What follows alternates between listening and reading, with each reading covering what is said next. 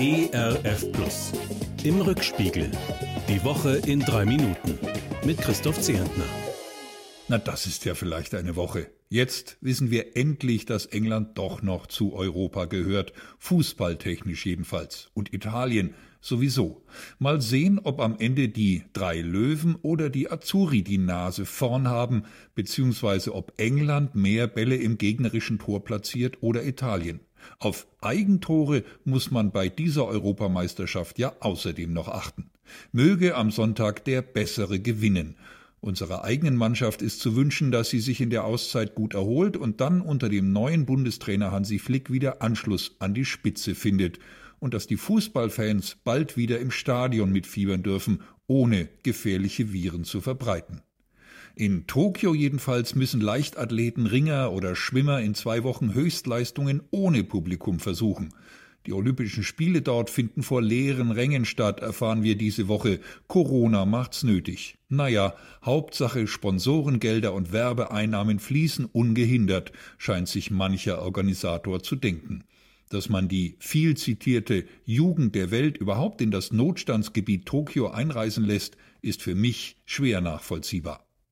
Zumal durch die gefährliche Delta-Variante überall in der Welt dramatische Entwicklungen zu beobachten sind. In Südafrika zum Beispiel, in Indonesien, Südkorea, Myanmar, in Brasilien ohnehin.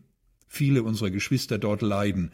Daran will ich trotz aller Erleichterungen bei uns denken. Sorgen macht mir auch, wie instabil die Regierungen vieler Länder sind. Gerade in dieser Woche wird das wieder deutlich. In Haiti wird der amtierende Präsident erschossen.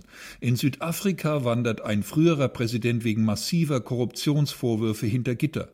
In Afghanistan geht die Angst um vor den Taliban, die schon bald die Macht zurückerobern könnten. Bei allen Problemen und Herausforderungen, die wir hier zu stemmen haben, was geht's uns gut dagegen? Darum kann und will ich es auch absolut nicht einsehen, dass schon Monate vor dem Wahltermin der Wahlkampf an manchen Stellen so schmutzig betrieben wird. Die Unverschämtheiten gegen die grüne Kanzlerkandidatin Annalena Baerbock machen mich zornig. Der beißende Spott gegen den Unionskandidaten Armin Laschet, die Schläge unter der Gürtellinie gegen den SPD-Mann Olaf Scholz. Mich erschreckt es zu hören, dass auch Christinnen und Christen beteiligt sein sollen an dieser Art von Wahlkampf in Anführungszeichen, an unwürdigen Schlammschlachten, dass sie gefakte Videos oder Nacktfotos weiterleiten und Kandidaten schlecht machen, beschimpfen, ja verfluchen. Nein, das geht gar nicht. Kurz vor Schluss noch eine Meldung, die mich berührt. 75 Jahre lang sind Rosaline und Jimmy nun schon verheiratet. Ich wiederhole, 75 Jahre. Kronjuwelenhochzeit des ehemaligen US-Präsidenten und Friedensnobelpreisträgers Jimmy Carter und seiner Ehefrau. Hochzeitstermin war der 7. Juli 1946, kurz nach dem Ende des Zweiten Weltkrieges. Heute sind beide Mitte 90, aber immer noch verliebt. Ich bin sehr glücklich, sagt Jimmy der New York Times. Er liebe Rosie nun noch mehr als zu Beginn. Jetzt im Alter hätten sie viel Zeit, um gemeinsam die Bibel zu lesen, erfahren wir außerdem.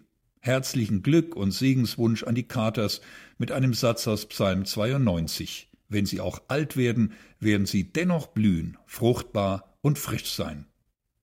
Mit diesen Worten geht der letzte Rückspiegel vor der Sommerpause zu Ende. Wir hören uns Anfang September wieder, wenn Sie mögen.